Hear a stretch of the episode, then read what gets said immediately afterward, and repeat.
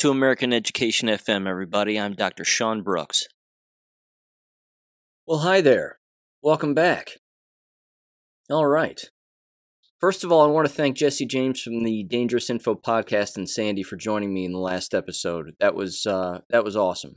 We covered a lot of topics, and hopefully, again, you you walked away with at least one thing that uh, maybe is worth consideration. Certainly, with this upcoming election taking place, and a variety of other issues, because we know that the enemy is throwing a great deal of things our way and trying to distract a number of people, and I don't think that's going to go away. So, with these episodes coming up here, certainly the ones before the election, I've, I've got just a few election related things to bring up throughout. Of course, there's always the jab and the, the constant bioweapon genocide that continues to take place, but there's also plenty of education things as well. So, I'm going to start off with education stuff here, but definitely stick around to the end because I've got some interesting uh, political stories to tell, certainly one in, in particular. And then, sort of a, a very odd thing that's taking place where a 19 year old who is a Miami University student where I live is running for office. They are running for state Congress. And it's embarrassing.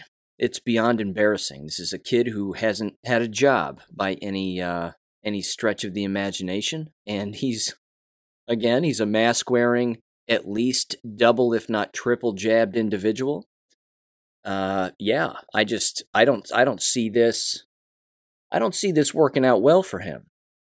But this right here, I think, continues to show that the left has no shame.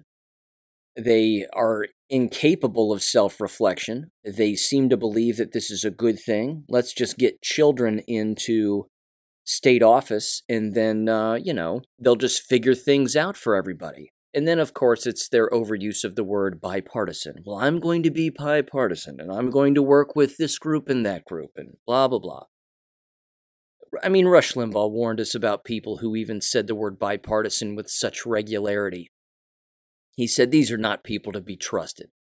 Not to mention, I wouldn't trust a 19 year old with my automobile, let alone being a part of state government and attempting to run anything or influence anything. And again, by the sound of this soy boy's voice, I'm telling you, we know exactly what this kid's plans are, and they're not good.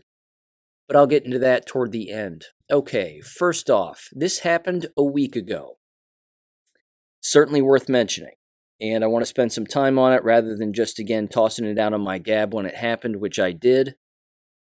But the writing is on the wall here, I think. Uh, this is both education and, as you would expect, jab related. This comes from WKRN.com. Of course, it was making the rounds just about everywhere.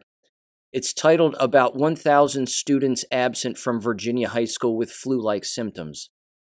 Fredericksburg, Virginia, via The Hill.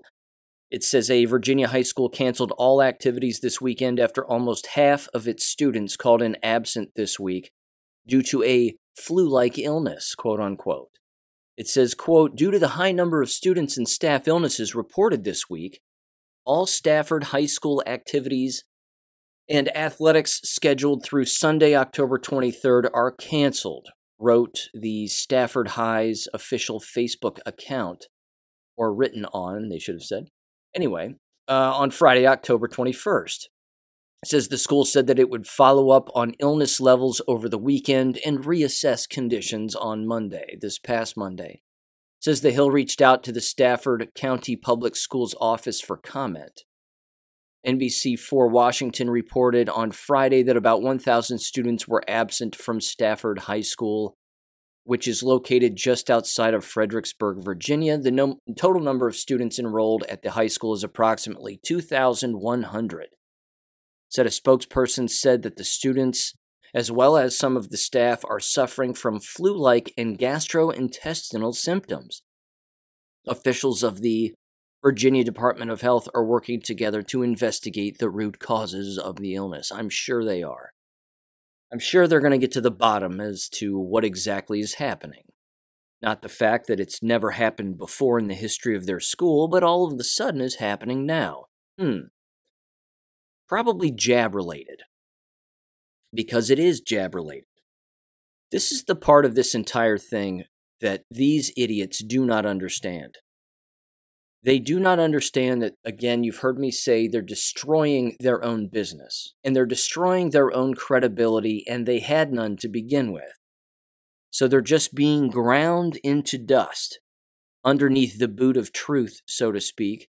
And they're still down there claiming that, well, this is just unforeseen and COVID rates are probably really high and this is outrageous.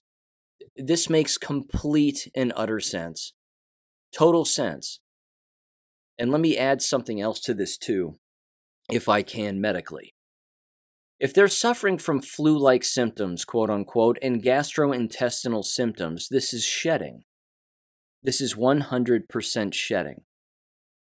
And unfortunately, one of the things that occurs with shedding is that the parts of the body that are the weakest are the ones that basically feel the most ill effects. So, if the intestines are the weakest, which apparently that seems to be the case with a lot of these students, then they're going to experience gastrointestinal pain or gastrointestinal symptoms. Not to mention, of course, the combination of the COVID shots on top of the flu shot. I mean, eh, eh, these individuals are incapable of connecting the most simple of dots. Now, when I put this out on Gab, Someone replied and they said that they can directly confirm all of this. They said they live right there. They said that this high school is very close to military bases or a military base, and that the vast majority of the parents and, if not all, of the staff members of this school are jabbed, not to mention the large amount of students themselves who are jabbed. This is a quintessential example of what I've brought up in the past how these environments, with all of these jabbed people in them, are arguably the most unsafe environments that exist. Again, not only is it another reason to homeschool, but these individuals don't understand the ever present concept of shedding and that electromagnetism is why people become ill why you can have two ill people and then unill people be around one another, and then all of the sudden the unill people become ill. It's not coughing, it's not sneezing, that's not it. It's proximity. There's probably a 5G tower in the parking lot, too, just making everything worse. But I want to play the local news affiliates audio on this. Uh, it's rather revealing, I think. So give this a listen in three, two, one. Today, nearly half of Stafford High School's 2,100 students stayed home sick, reporting flu like symptoms. All activities and athletic events are canceled through Sunday as families and hospital staff care for the unprecedented numbers of sick children. And coming into work is it's frantic.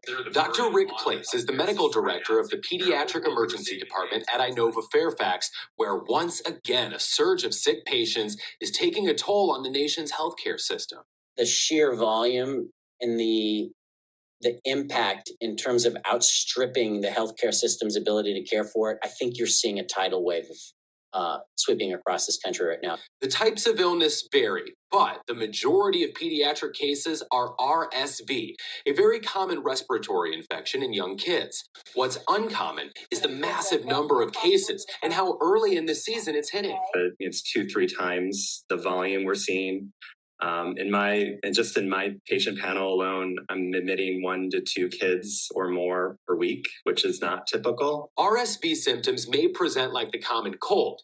Parents should watch for lethargy and hard breathing, flaring of nostrils, grunting and head bobbing, and skin sucked in around the collarbones and ribs. They don't want to feed, they don't want to drink, they really don't want to do anything else. They won't even sleep because they're having such a tough time breathing. Most children will get RSV by the time they're two. And doctors believe we're seeing this surge because COVID safety measures like remote work and learning prevented many cases of RSV in kids. Overall, with so few people probably having gotten it in the last two years, it's made the, the the population at large probably a little more vulnerable too, and so it, it's just spread like wildfire. A wildfire that doctors say is expected to continue spreading throughout winter. Reporting in Northern Virginia, Drew Wilder, News 4. Now, doctors are urging all of us to get the flu vaccine this year, saying if the current surge continues and we have a large spike in flu, it's likely many hospitals will once again be over capacity. Oh, you have no idea. my god. Oh my god. Oh my god. Okay. Now, in the video, and this is kind of, you know, this is the media, this is what they do.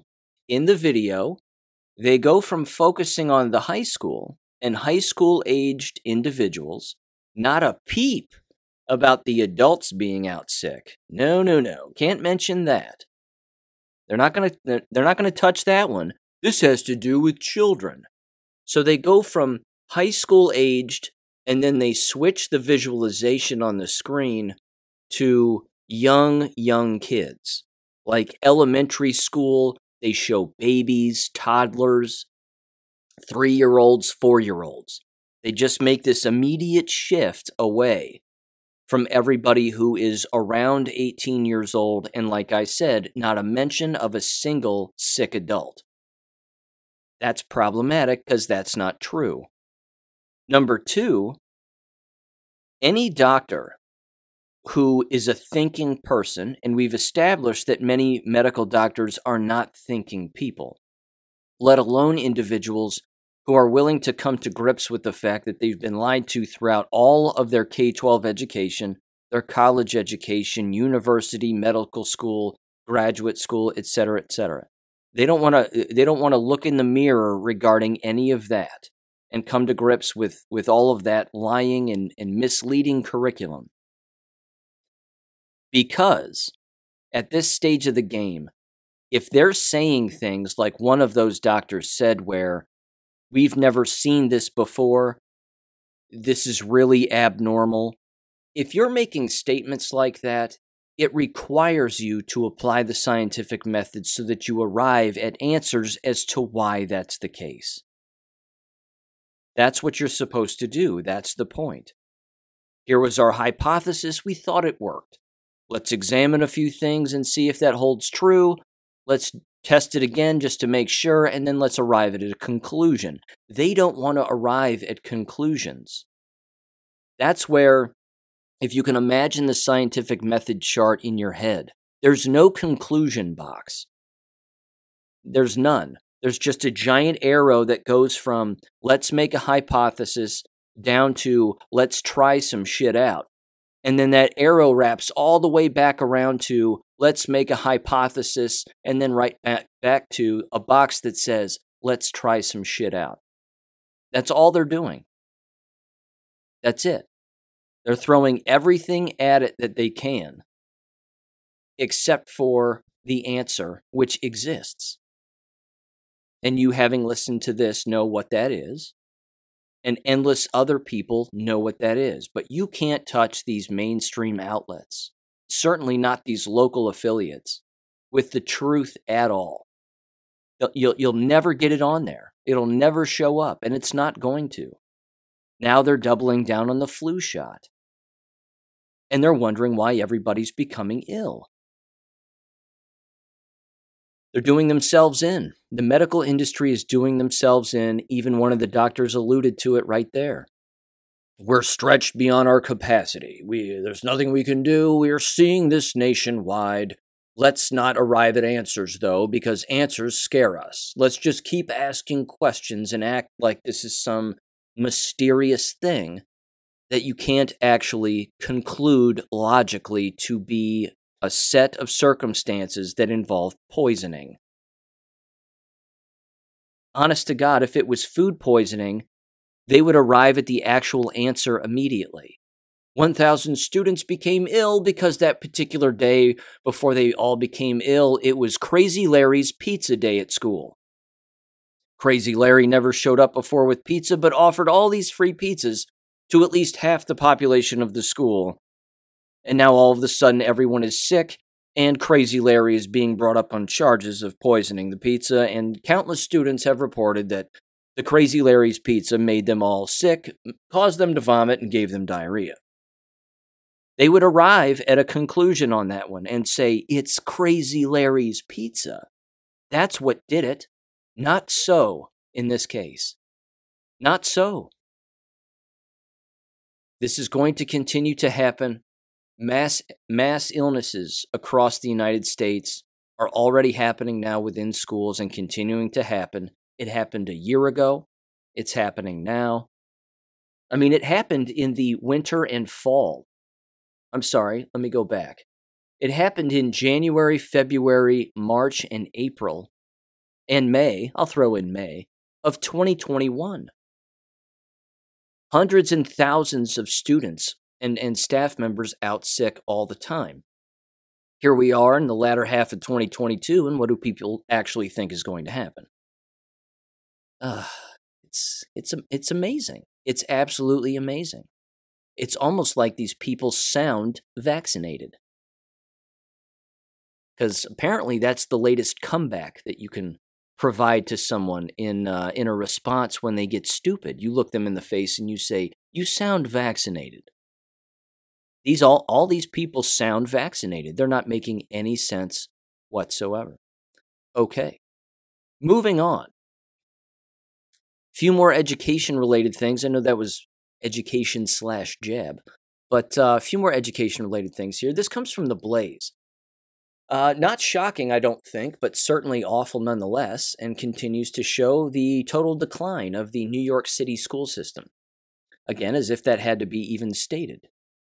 It says, quote, they want parents indoctrinated. Several woke NYC private schools require parents to take anti racism training and then sign pledges or else. It says the following uh, let's see. And some parents said if they refuse to participate in the controversial programs, their children will not be admitted to the schools. The New York Post reported that at least five elite private schools in the city require parents to attend training in anti racism and diversity, equity, and inclusion. Ladies and gentlemen, this is where your tax dollars are going to. Your tax dollars, your property taxes are increasing. If levies pass, and it's going toward crap like this. That's where it's going. You got to pay these brainwashed goons in order to implement their brainwashed curriculum and trick everybody into believing that they're miserable and a racist. So there you go. It says one of the acad- uh, academies, rather, accused of pushing controversial theories is Bearly School, an all girls, I'm sorry, Barely, something like that. Barely Schools, an all girls private school in Manhattan. The student application states that, quote, parents are expected to attend two diversity, equity, inclusion, and anti racism, DEIA, workshops per school year. Parents are also expected to write 500 word essays, swearing their allegiance to those values. And should their children be accepted into the elite school, parents must sign an oath pledging their support of those values. Quote, we expect teachers, staff, students, and parents to participate in anti racist training and to pursue meaningful change through deliberate and measurable actions. These actions include identifying and eliminating policies, practices, and beliefs that uphold racial inequality.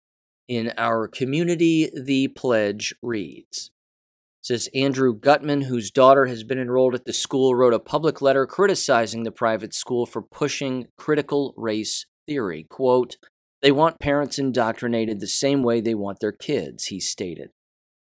Chapin School held an optional panel earlier this month for prospective parents to discuss the Academy's, quote, ongoing commitment to equity and inclusion, including our newest community wide initiatives. I'm going to stop reading there. I think you get the point. This isn't going away. K 12 public schools are doubling down on a lot of this also. Again, they're hiring people, paying them salaries to roll out this kind of stuff. And then they use words like, well, we're going to measure it and we're going to assess and we're going to figure out where the problems are. These are not people with graduate degrees, let alone any experience in formal research. Because if they were, they would look into the history of the thing that they're implementing and understand it is a Marxist ideology created out of thin air. But they don't want to do that. Not to mention, they're not trained in qualitative or quantitative reasoning and analysis, which means what results are they going to actually come up with? And you have a pretty good idea, I bet.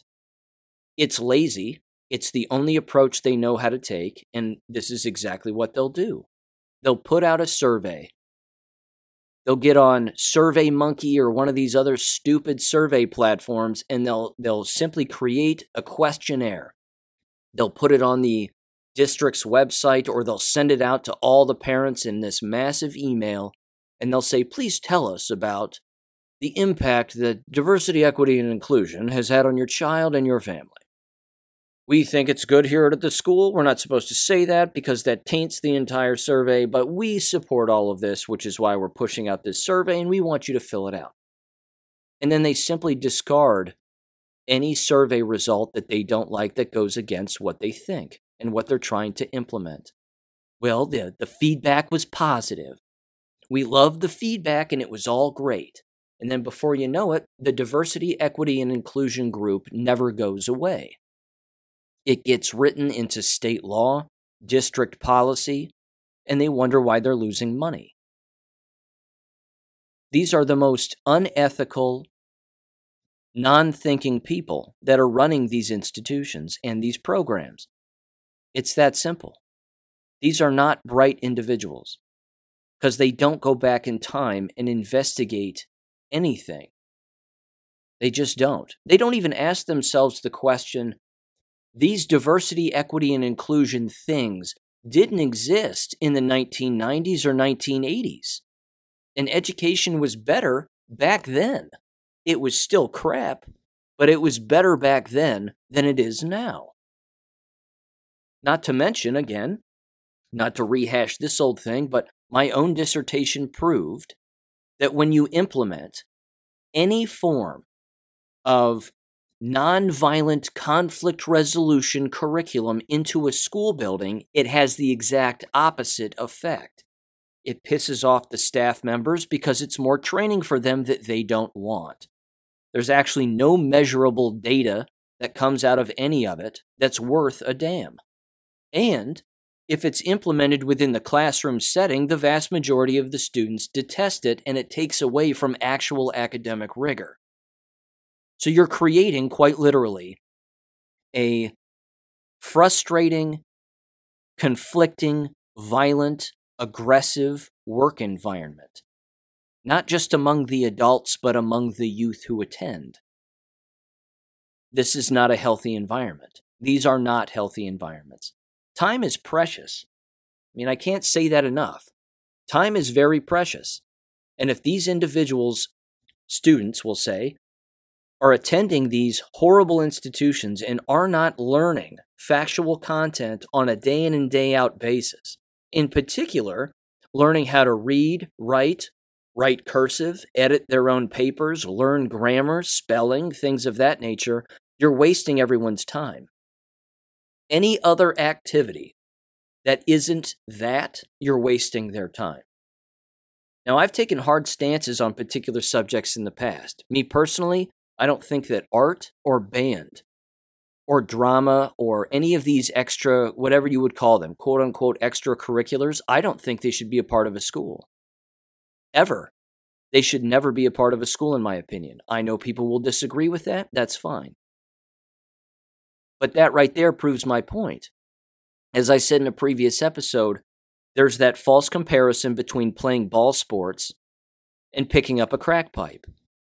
Or playing not being able to play ball sports and all of a sudden being violent. Or I'm going to join a gang if I can't play basketball. And I wasn't on the baseball team this year, so now I'm going to academically fail. There's no correlation between that. Just like there's no correlation between having music, art, and theater within these environments. Because here's the thing if you were to take that example into any other scenario, it makes complete sense what I'm saying. Now, this has been proven, but let me, let me bring it into this example. When you go into a clothing store, do you expect to learn how to create balloon animals and eat popcorn? No, you don't. When you go to, into a clothing store, you know exactly why you're there. There is a thing to do, a thing to get, a thing to receive, and then you're on your way. People don't view American K 12 education or school, rather, schooling, that objectively. that when you show up, it is supposed to be reading, writing, arithmetic, and all those other examples that I brought up. But it's not really supposed to be about, you know, let's get undressed in the locker room and let's snap each other with towels and uh, let's play dodgeball and you know we need to have that because students academically succeed better after you know after gym class. If they have math after gym class they do better in math class because they had gym beforehand.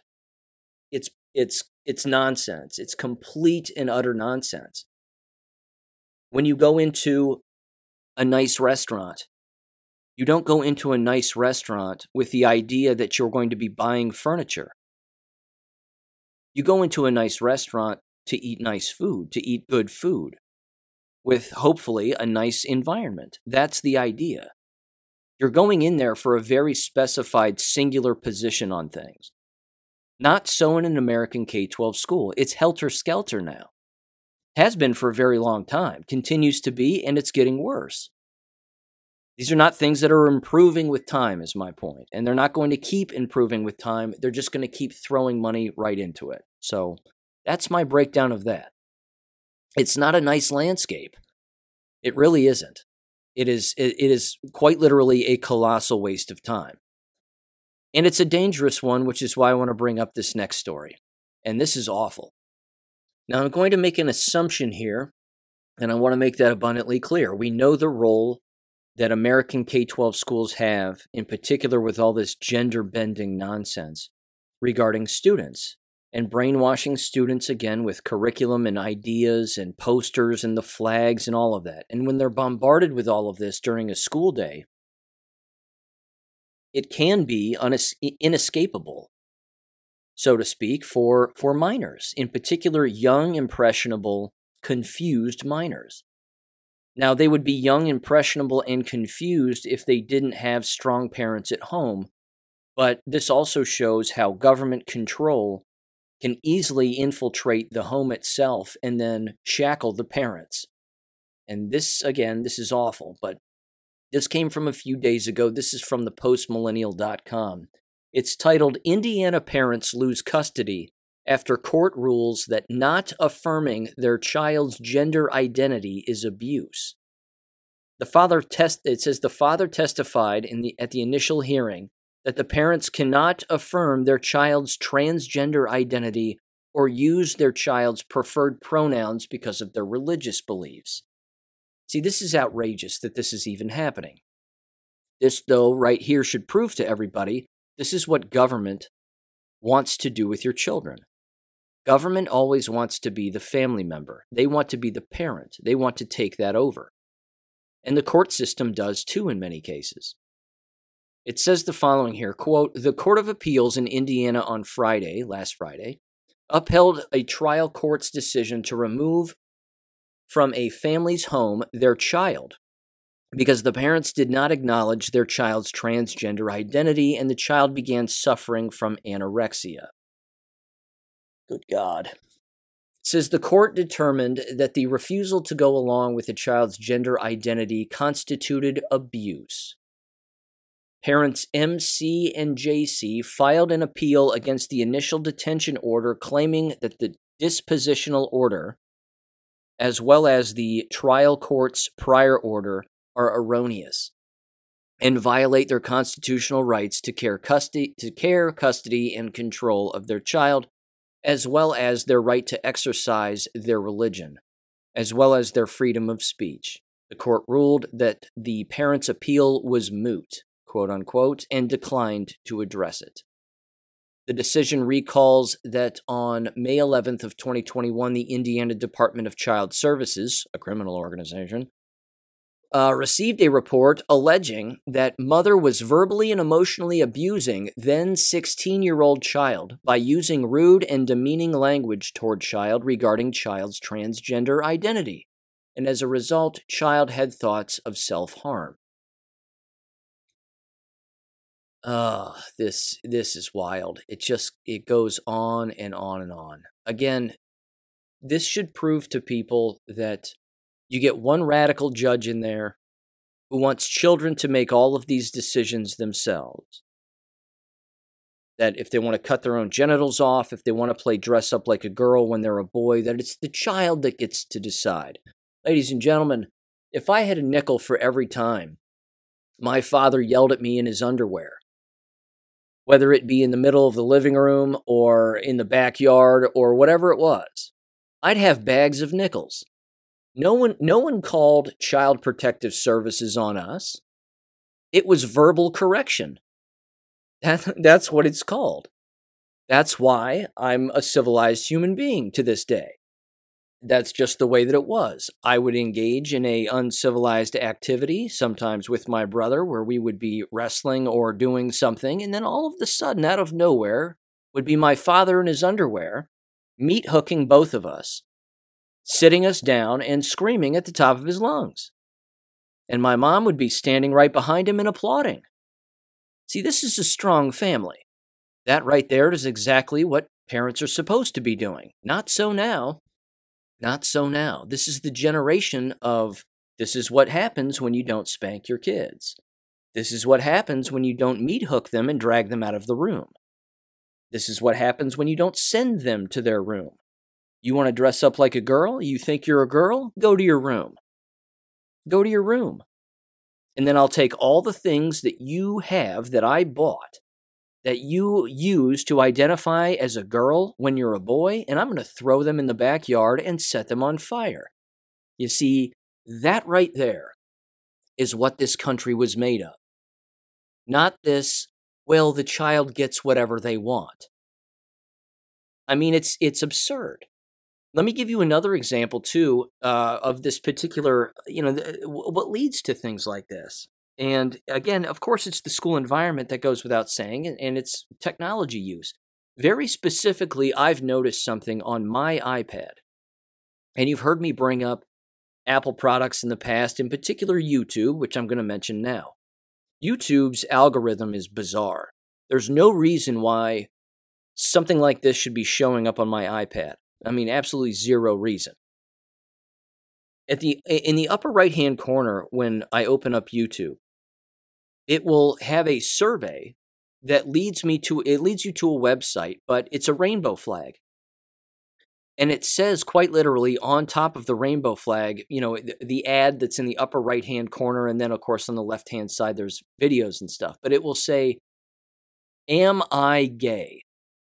Question mark or are you gay? Question mark. It's one of those two. And then you click on it because I decided to click on it and I thought, well, this will be interesting. And it, you know, it takes you to a website where it starts to indoctrinate you on particular things. There's another ad, does very similar thing. It says, What is a lesbian? Or am I a lesbian? Again, children who have iPads, this is this is commonplace now. And I might add, it's commonplace now, of course, to have iPads in schools and have students in front of these computers and iPads and even YouTube on a constant basis. This ties back to what I was saying earlier about wasting time. This is, this is not instruction by any stretch of the imagination. It's leading to things like this, and then government walks right into your house and says, Oh, you're not doing what the child wants, that's child abuse as far as we're concerned. It's also worth mentioning yes, Freemasons are everywhere in every state, but Indiana, I mean, they are Masonic to the bone. They're Masonic to the bone. And these judges are just the worst. In particular, of course, whichever judge is uh, is not listening to the parents and just making their own decisions based on their own definitions of what they deem to be abuse let me continue with this because uh, this is this is not good. It says, quote, DCS received another report 10 days later alleging that the parents were verbally and emotionally abusing child because they did not accept the child's transgender identity. The abuse was getting worse and the parents were being mean to child due to child's transgender identity. A family case manager, I'm sure this worked out, investigated the matter, meeting with the parents, child, and siblings, and speaking with a representative from the child's residential school. Here we go. A preliminary inquiry report, PIR, from the FCM revealed that both the mother and child said that the child had been suffering from an eating disorder during in, during the following year, and that the child had yet to be evaluated by a medical professional. The report also stated that the parents had withdrawn the child from school and had not indicated that they were going to re enroll in a new school. The child had been in therapy, but the parents had discontinued it, and the child did not feel mentally or emotionally safe in the home.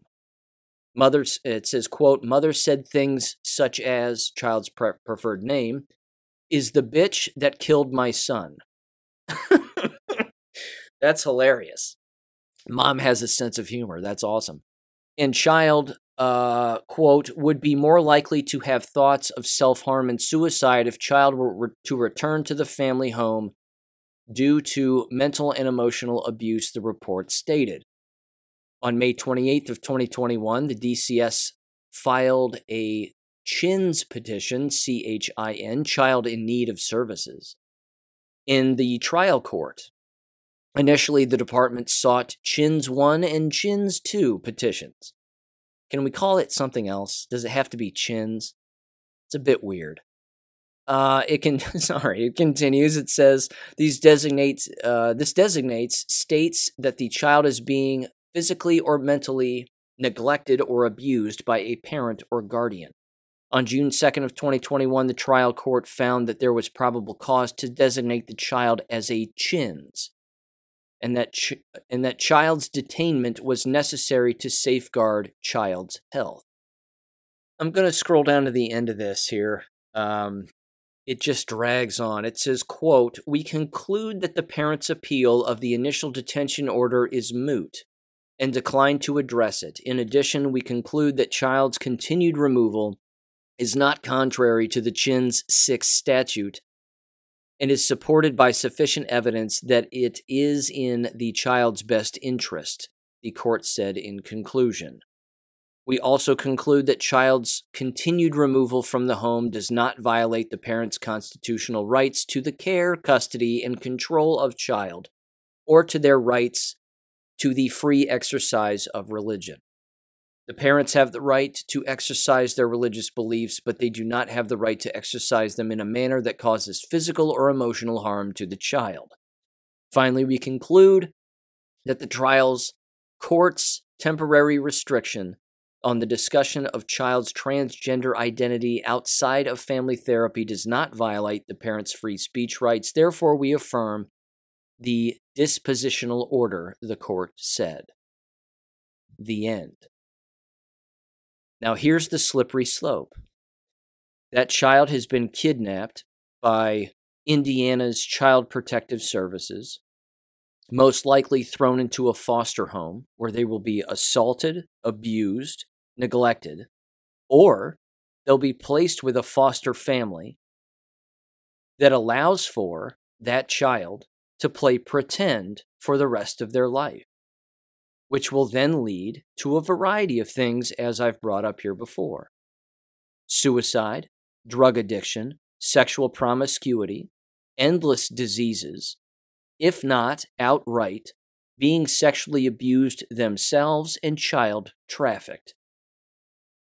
That's the real the end to that story. That's really how things like this end. The court gets involved because the parents won't play pretend with the child, Child gets taken away and then exchanged for cash and sexual favors. And then child is never seen of nor he- heard from ever again. That's it. That's how that works. Honest to God. You've got to, uh, you, not only do you have to homeschool because the school is not going to speak up in your favor on particular issues, certainly not ones like this, but you've got to get these devices out of these kids' hands because they weren't born being confused. Doesn't sound like the parents had any influence on this child's confusion or mental illness. This was just straight up media influence and school influence. Awful. Okay, moving on. Here's a quick little jab story I wanted to mention, and uh, before I get into a couple of political things that are happening locally and nationally. Uh, this comes from the Telegraph. And again, could be good news, but it's certainly interesting. And Kim Carter tossed this my way, so thank you for that. It says, quote, most children who think they're transgender are going through a phase, quote unquote, the NHS says. Now, this is Britain's uh, health services section, apparently. But it says the following quote, Most children who believe that they are transgender are just going through a phase, the NHS has said, as it warns that doctors should not encourage them to change their names or pronouns. Hmm. It's almost like we have a false equivalency here. Which is it? Medical doctors saying you shouldn't do this because it's going to hurt them? And then you have judges saying, no, parents, we get to take your kids because you won't play pretend with them. NHS England has announced plans for tightening controls on the treatment of under 18s questioning their gender, including a ban on prescribing puberty blockers outside of strict clinical trials. The services, which will replace the controversial Tavistock Clinic, will be led by medical doctors rather than therapists and will consider the impact on other conditions such as autism and mental health issues. The plans, which are currently under public consultation, are for an interim service for young people with gender dysphoria, whilst Dr. Hilary Cass continues her review into the treatment offered by the NHS. They note that there is a need to change the services because there is currently scarce and inconclusive evidence to support clinical decision making. It continues here. It says, be mindful of transient phase, quote unquote. It says the proposals say that the new clinical approach will, for younger children, reflect evidence that in most cases gender incongruence does not persist into adolescence. And doctors should be mindful this might be a transient phase. Instead of encouraging transition, medic- medics should take a watchful approach to see how a young person's conditions develop the plan's state.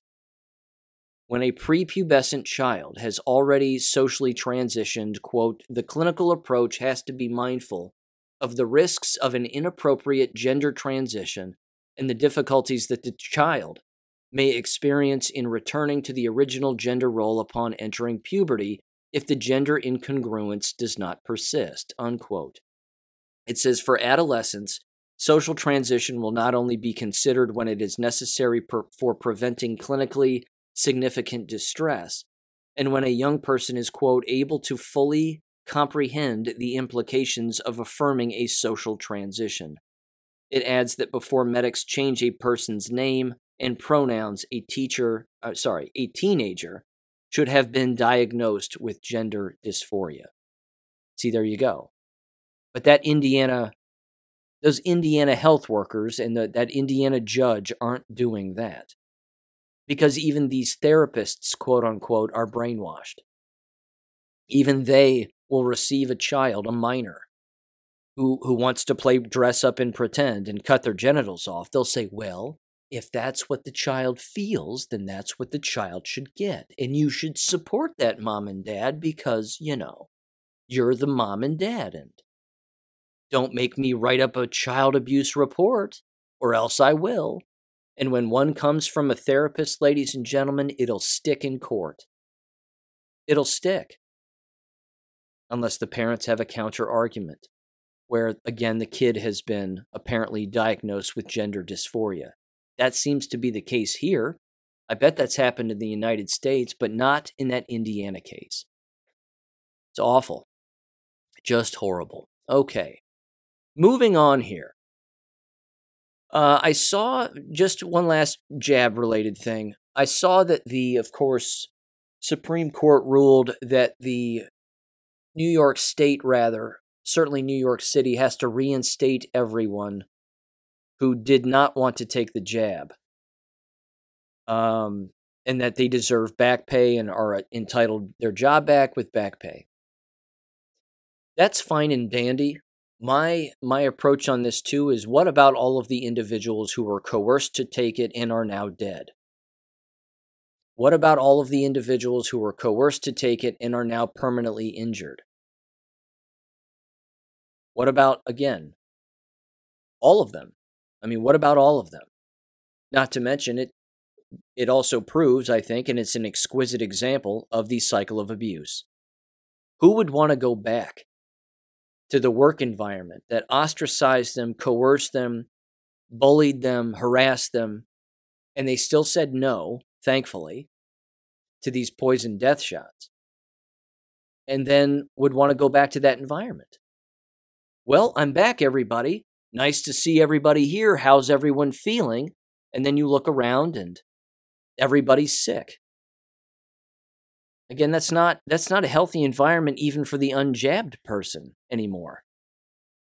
Glad they stood their ground, but who would want to go back into that environment? Again, it's just like what's happening with school teachers. With school teachers that left the education business because of all of the coercion, the bullying, the harassment, the mask wearing, the jab taking, all of it. When they leave, they tend to not go back. Cicely from New Mexico is a perfect example. She withstood all of that all of that abuse. All of it.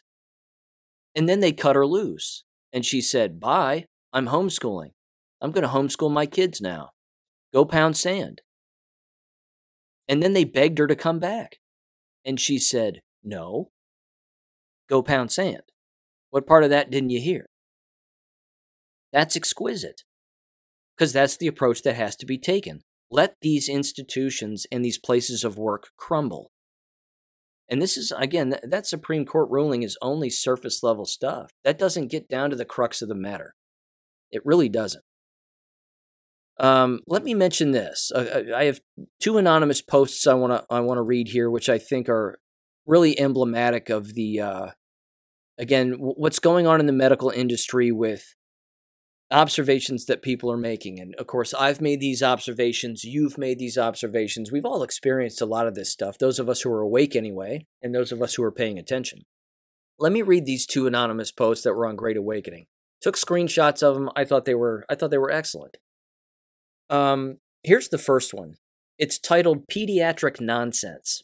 It says the following quote, just venting, delete if not allowed. I took my daughter and wife to the pediatrician. They asked first about my newborn's vaccine history and flipped when they heard I declined the Hep B vaccine. Afterwards, we went through the appointment because I was worried about jaundice. She was good. Then the primary doctor comes into the office and proceeds to ask me why my reason is religious, they put in parentheses. And he basically said, quote, my staff don't feel comfortable working with your with working with an unvaccinated baby, unquote. He then pussyfooted around, wanting us to not come back. Side thought, I really wish I responded with, Well, sir, I know how Hep B is transmitted. If you're not a nasty fornicating heroin addict, you should be fine. They then said, My stance on vaccines has really opened my wife's eyes. That was her red pill. She came from a she came from a country that doesn't give us a choice. She was upset someone was able to discriminate against our child. I really just hope it's more obvious to more people before it is too late. Unquote. If that was really the response from the doctor when they came back in and said, My staff don't feel comfortable working with an unvaccinated baby, then that means everybody in that building is an idiot because that's not how it works. And you know that. But there, again, it proves the brainwashing is so thick that even the people with medical licenses believe that if you're unvaccinated, you're walking around with stuff, with quote unquote dis ease. Couldn't be further from the truth. The only people diseased are the jabbed, the poisoned. That's it. The immunocompromised. The healthy uh, that that that child, that baby was the healthiest person in the entire office. it's that simple. It's amazing. Here's another post. This one's a bit lengthy, but it's very good. And again, it's sort of two polar opposite examples of what this individual observed. It says, quote, two interactions I had yesterday pointing to larger phenomena.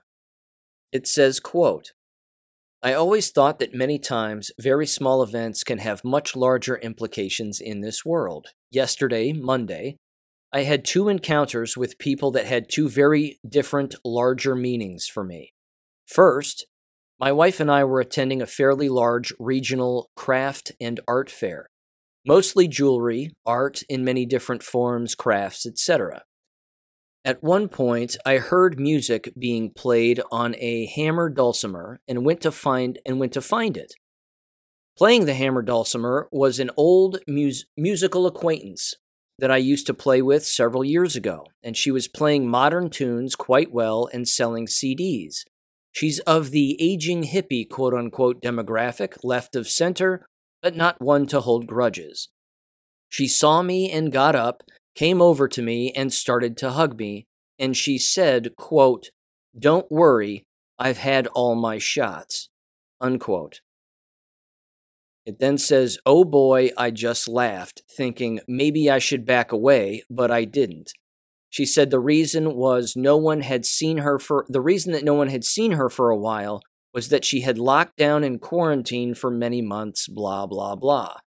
The level of woke fear was strong. So I let her get back to hawking her CDs, and my wife and I had a chuckle over there. I've had all my shots, quote unquote statement. I didn't have the heart to tell her what may be in store for her. Second encounter. I'm a longtime member of a 12 step organization, and after we got back from the craft fair, I went to my regular Monday night meeting. There was a new guy there, a tall, robust guy, long ZZ top beard in work boots and work clothes. I always make a point of greeting newcomers, so I shook his hand and introduced myself to him. Turns out he and his wife have two small children and were living in an area within an hour's drive from New York City. He told me that he could not raise their children in that cesspool and had visited Tennessee in the past and loved it. So they just moved here and he supported the family by working construction. I jokingly said, quote, Will, Buy a couple of ARs and you'll be officially a Tennessean, unquote. He said, quote, Oh, I bought mine, and they aren't even New York compliant, unquote. We had a good laugh over that. Good rock solid citizen, and I'm glad he's moved here. So, two very different encounters, both of which encapsulate events going on right now in America. The fearful compliant left, fully vaxed and boosted and possibly dying, versus a mobile, common sense traditional family moving from a blue state to a red state in this critical moment in American history. I found these two polar opposites intriguing. Unquote. Yes, there's nothing I can add to that. That's just the answer to that is yes. We've all experienced those things. We're going to continue to experience those things. The question is just going to become the individuals who are falling ill and dying are they going and the people dying around them are they going to wake up to what's happening and that's going to be i think the ever present question. Okay. Quick story here from a political standpoint and then a couple of political stories regarding the election. A couple of weeks ago i made up a banner that openly advocated against the upcoming school levy, which is going to raise everyone's property taxes and tax the ever living hell out of the people who vote for this, and frankly, everybody if it passes. Uh, it said taxes won't fix Talawanda, vote no. Is a big banner, 96 inches long, approximately. It was like 40, 46 by 96.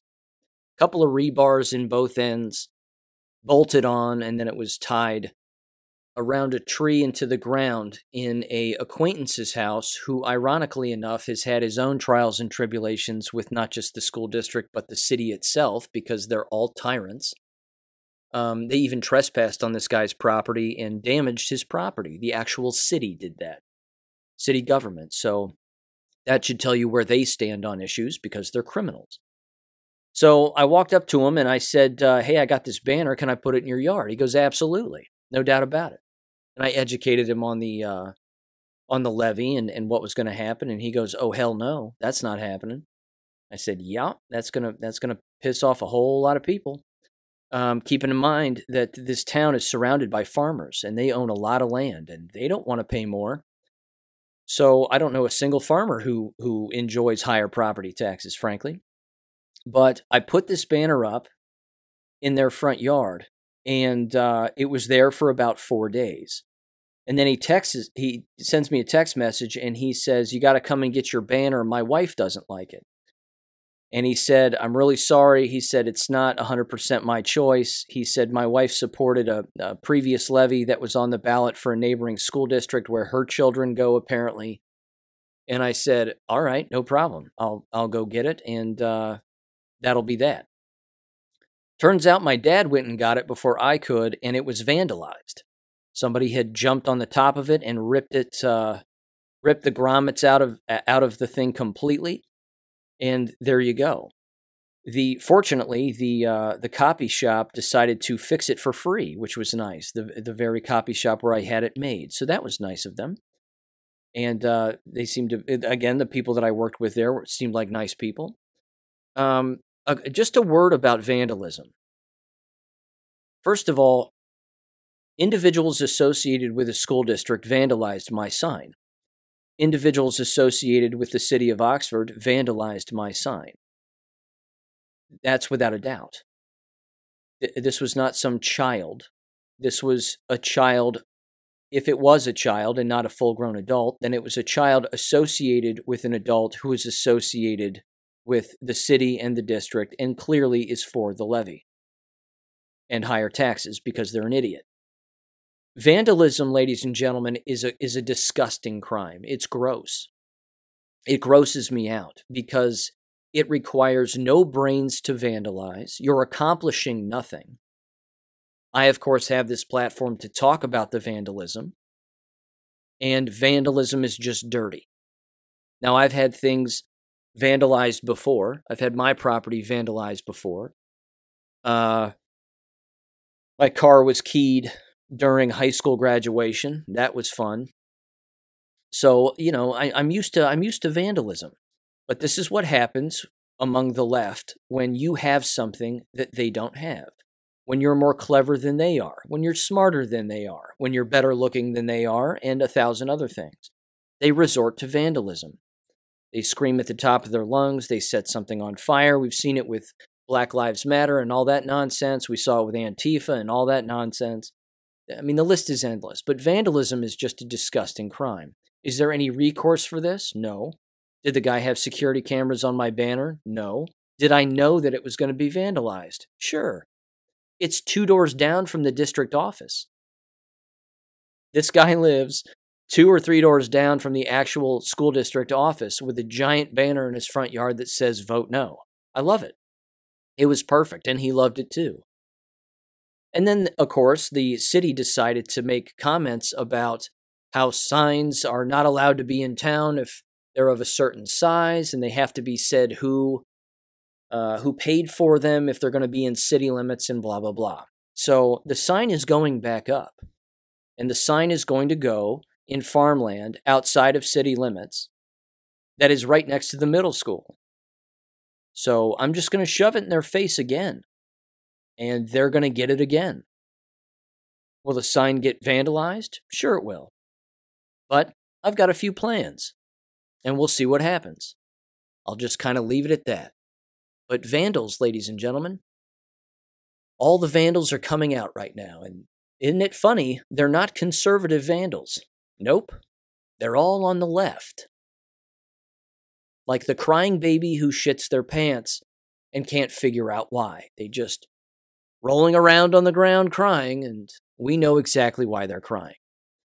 So here's the first politician who is running for office, and this was from the Gateway Pundit. And then I want to mention, and I'll wrap up a local individual who is running also.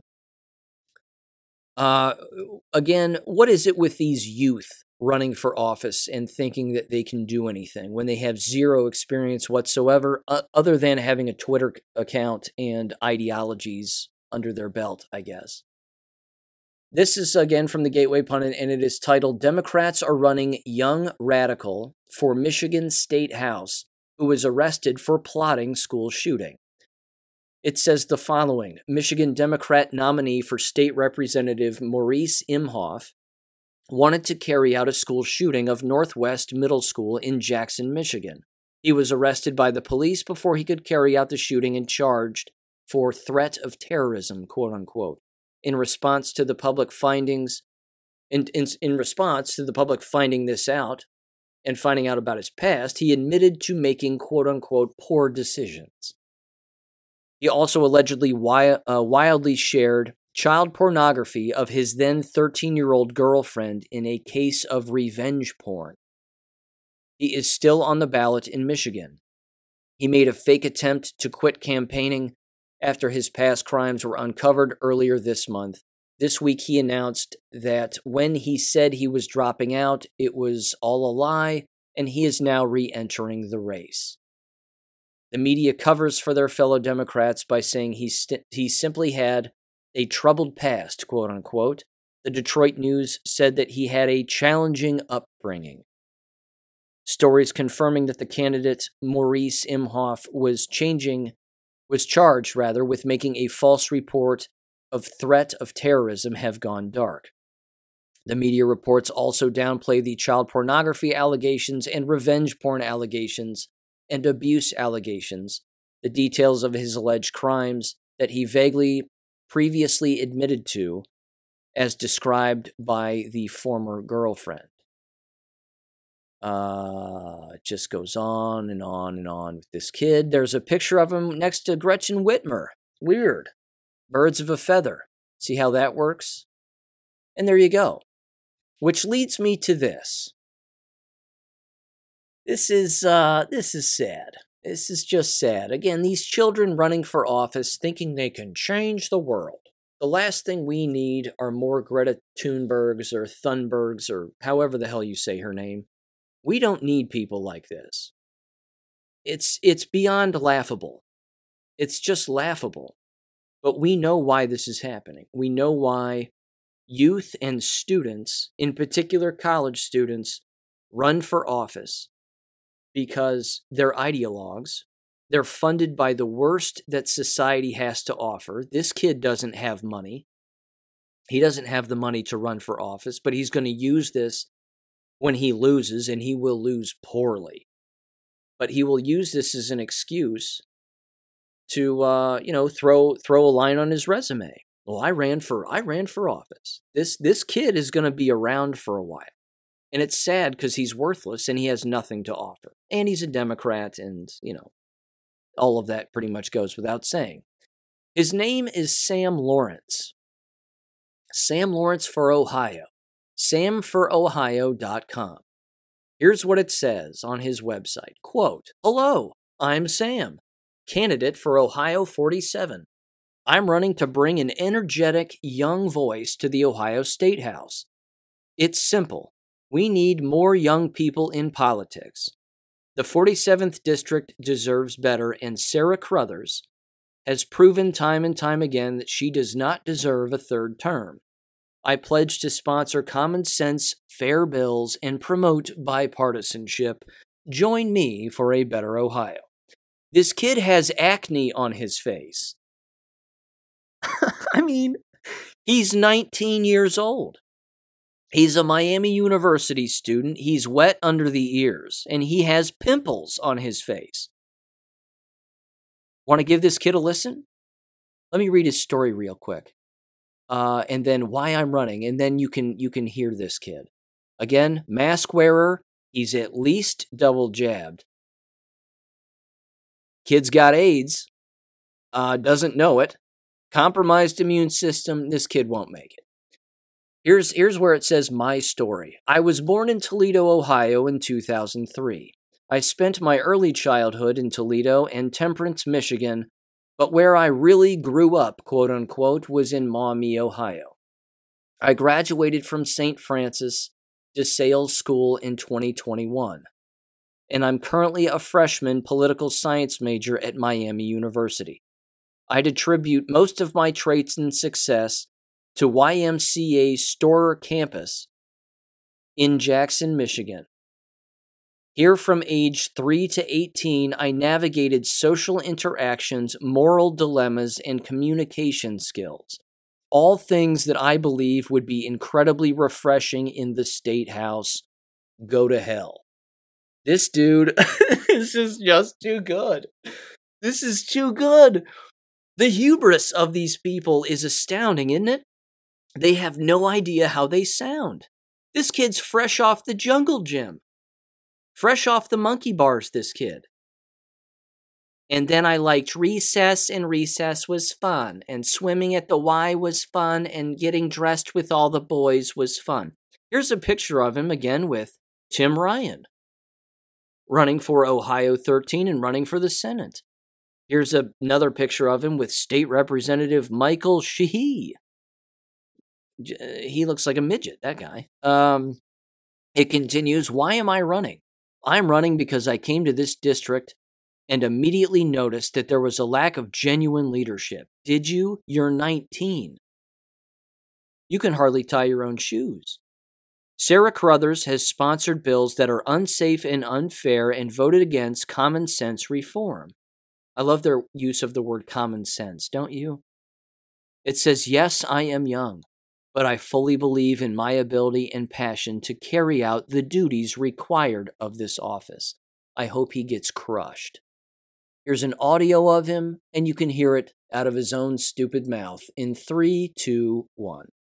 Hello, my name is Sam Lawrence, and I'm a Democrat officially running for the Ohio State House of Representatives, District 44. If you live in Hamilton, Oxford, Oxford Township, Riley Township, Fairfield Township, or Hanover Township, my name will be on the ballot this November.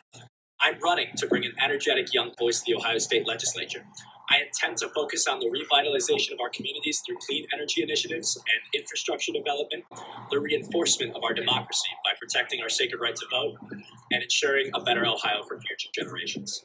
I'm running because Southwest Ohio deserves better, because I believe that I can make a difference, and because I know that I am able to work with Democrats, Republicans, and independents alike. The truth is, we all want a better Ohio. We just disagree on how to get there. But I promise there is middle ground. On November 8th, you will have the opportunity to deny Sarah Carruthers a third term in the Ohio State Legislature. Join me at www.samforohio.com, where you can check out my platform, my values, and my plan of action to change the corrupt and gridlocked politics of our generation. I'm excited to begin this journey of working relentlessly for the entirety of District 44. Thank you. I bet that speech took him five weeks to write. I bet it took him five weeks. Just a hunch. Minute and a half, something like that, five weeks. A 19 year old, ladies and gentlemen. Yes, I'm young, but I care and I'm going to change corruption. He has never seen corruption. He's never felt it. He's never even tasted it. If this is all Democrats have across our nation, if this is it, then they're finished. Which means cheating is the only way they'll win. It's the only way. It was the case in 2020. It's been evil ever since before then. The White Hats got control of the voting machines in 2016 because they knew what Hillary and the Dems had planned. The vote back then was so overwhelming for Donald Trump and Republicans that it overwhelmed the entire fraud that was already being rolled out and taking place. And the exact same thing happens to, has to happen this time around too. It just has to happen this time. We have to not vote early. We have to vote all on election day. Overwhelm the system. Overwhelm it. Because, yes, they're going to cheat. There's no doubt about it. They will cheat. Because they're vandals, ladies and gentlemen. They vandalize. This is what they do. They can't have an argument with you. They can't even have a civilized conversation, let alone debate and you know my distaste for the word debate. But they can't do those things. So what do they have to do?